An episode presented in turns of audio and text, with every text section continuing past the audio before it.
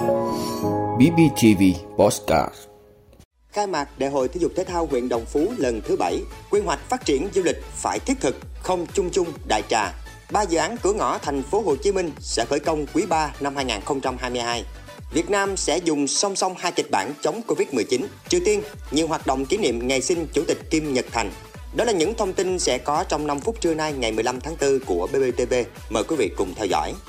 Thưa quý vị, sáng nay ngày 15 tháng 4, huyện Đồng Phú long trọng tổ chức lễ khai mạc Đại hội Thể dục Thể thao lần thứ 7 năm 2021.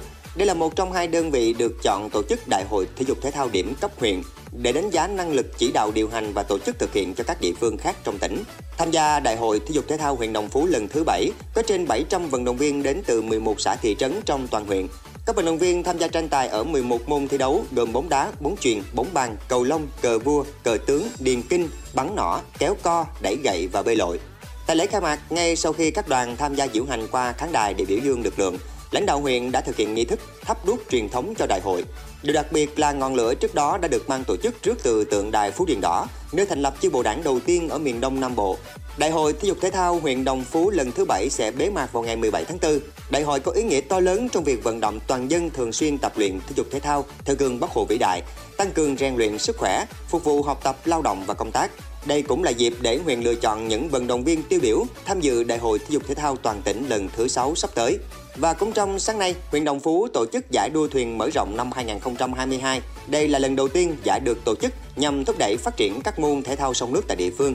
Đồng thời, đây cũng là dịp để Đồng Phú quảng bá thu hút các nhà đầu tư tìm hiểu phát triển du lịch tại khu vực Hồ Suối Giai.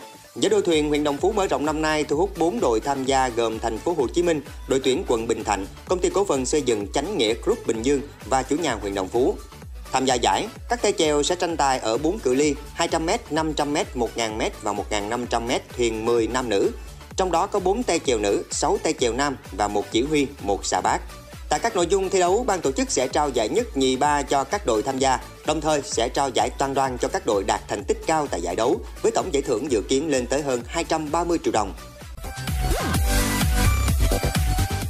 Thưa quý vị, Hội thảo phát triển du lịch tỉnh Bình Phước giai đoạn 2022-2025 định hướng đến năm 2030 vừa được tổ chức sáng nay ngày 15 tháng 4. Hội thảo được tổ chức theo hình thức trực tiếp và trực tuyến, thu hút sự tham gia của nhiều chuyên gia, nhà khoa học, nhà quản lý, đại diện Hiệp hội Du lịch Việt Nam, các doanh nghiệp du lịch trong và ngoài tỉnh. Ông Trần Văn Trung, Giám đốc Sở Văn hóa, Thể thao và Du lịch, thưa ủy quyền của lãnh đạo tỉnh chủ trì hội thảo. Theo dự thảo đề án phát triển du lịch tỉnh Bình Phước giai đoạn 2022-2025 định hướng đến năm 2030 thì trong khoảng thời gian này, Bình Phước sẽ tập trung nguồn lực xây dựng các sản phẩm du lịch đặc trưng gồm du lịch tìm hiểu lịch sử, tâm linh, sinh thái, nghỉ dưỡng và trải nghiệm. Kêu gọi đầu tư phát triển du lịch xã hội hóa, phát triển 5 dự án trọng điểm về du lịch, hai dự án đô thị, dịch vụ, nghỉ dưỡng, hai dự án sân golf và các cơ sở lưu trú du lịch đạt tiêu chuẩn từ 4 đến 5 sao.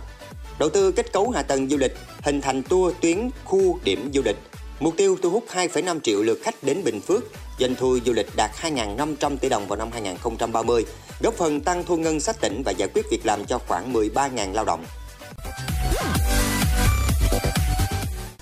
Thưa quý vị, ông Trần Quang Lâm, Giám đốc Sở Giao thông Vận tải Thành phố Hồ Chí Minh cho biết, trước ngày 30 tháng 4, thành phố sẽ hoàn thành cầu Thủ Thiêm 2 nối thành phố Thủ Đức và quận 1, nâng cấp cải tạo đường và kênh nước đen quận Bình Tân, đường song hành Võ Văn Kiệt quận 1. Cùng với đó, các dự án cửa ngõ xây dựng nút giao thông An Phú, thành phố Thủ Đức, xây dựng mở rộng quốc lộ 50, huyện Bình Chánh, xây dựng đường nối Trần Quốc Hoàng, Cộng Hòa nối với nhà ga T3 quận Tân Bình cũng sẽ được khởi công vào quý 3 năm 2022. Hiện thành phố Hồ Chí Minh đang tập trung đẩy nhanh các giải pháp để phát triển giao thông công cộng sau thời gian ảnh hưởng của dịch Covid-19. Cụ thể, đưa vào loại hình vận tải công cộng mới như xe buýt điện, xe đạp công cộng và khởi công dự án phát triển giao thông xanh thành phố Hồ Chí Minh trong năm. Thưa quý vị, Phó Giáo sư Phan Trọng Lân, Cục trưởng Cục Y tế Dự phòng Bộ Y tế vừa cho biết, Việt Nam sẽ thực hiện song song hai kịch bản phòng chống dịch Covid-19. Một là để Covid-19 trở thành bệnh lưu hành, thiết lập trạng thái bình thường mới. Hai là chuẩn bị các biện pháp dự phòng, ứng phó khi có tình huống xuất hiện biến chủng mới. Theo ông Lân, WHO đã đưa ra các kịch bản có thể xảy ra.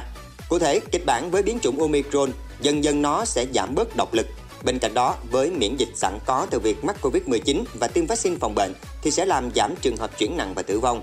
Như vậy, với kịch bản này sẽ chuyển sang trạng thái bình thường mới hay còn gọi là chuyển sang bệnh lưu hành, chủ yếu tập trung vào những đối tượng nguy cơ cao.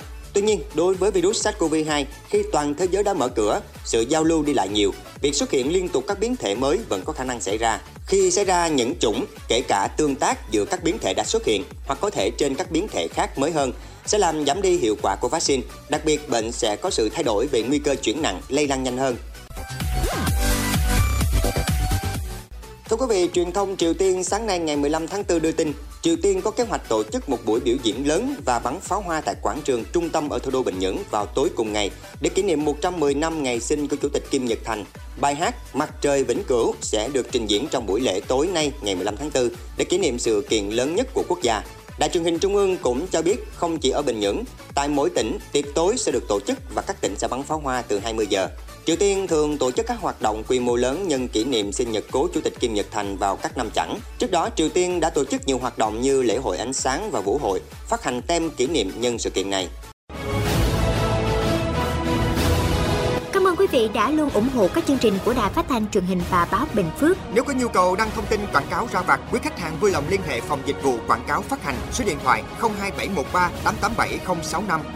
BBTV, vì bạn, mỗi ngày.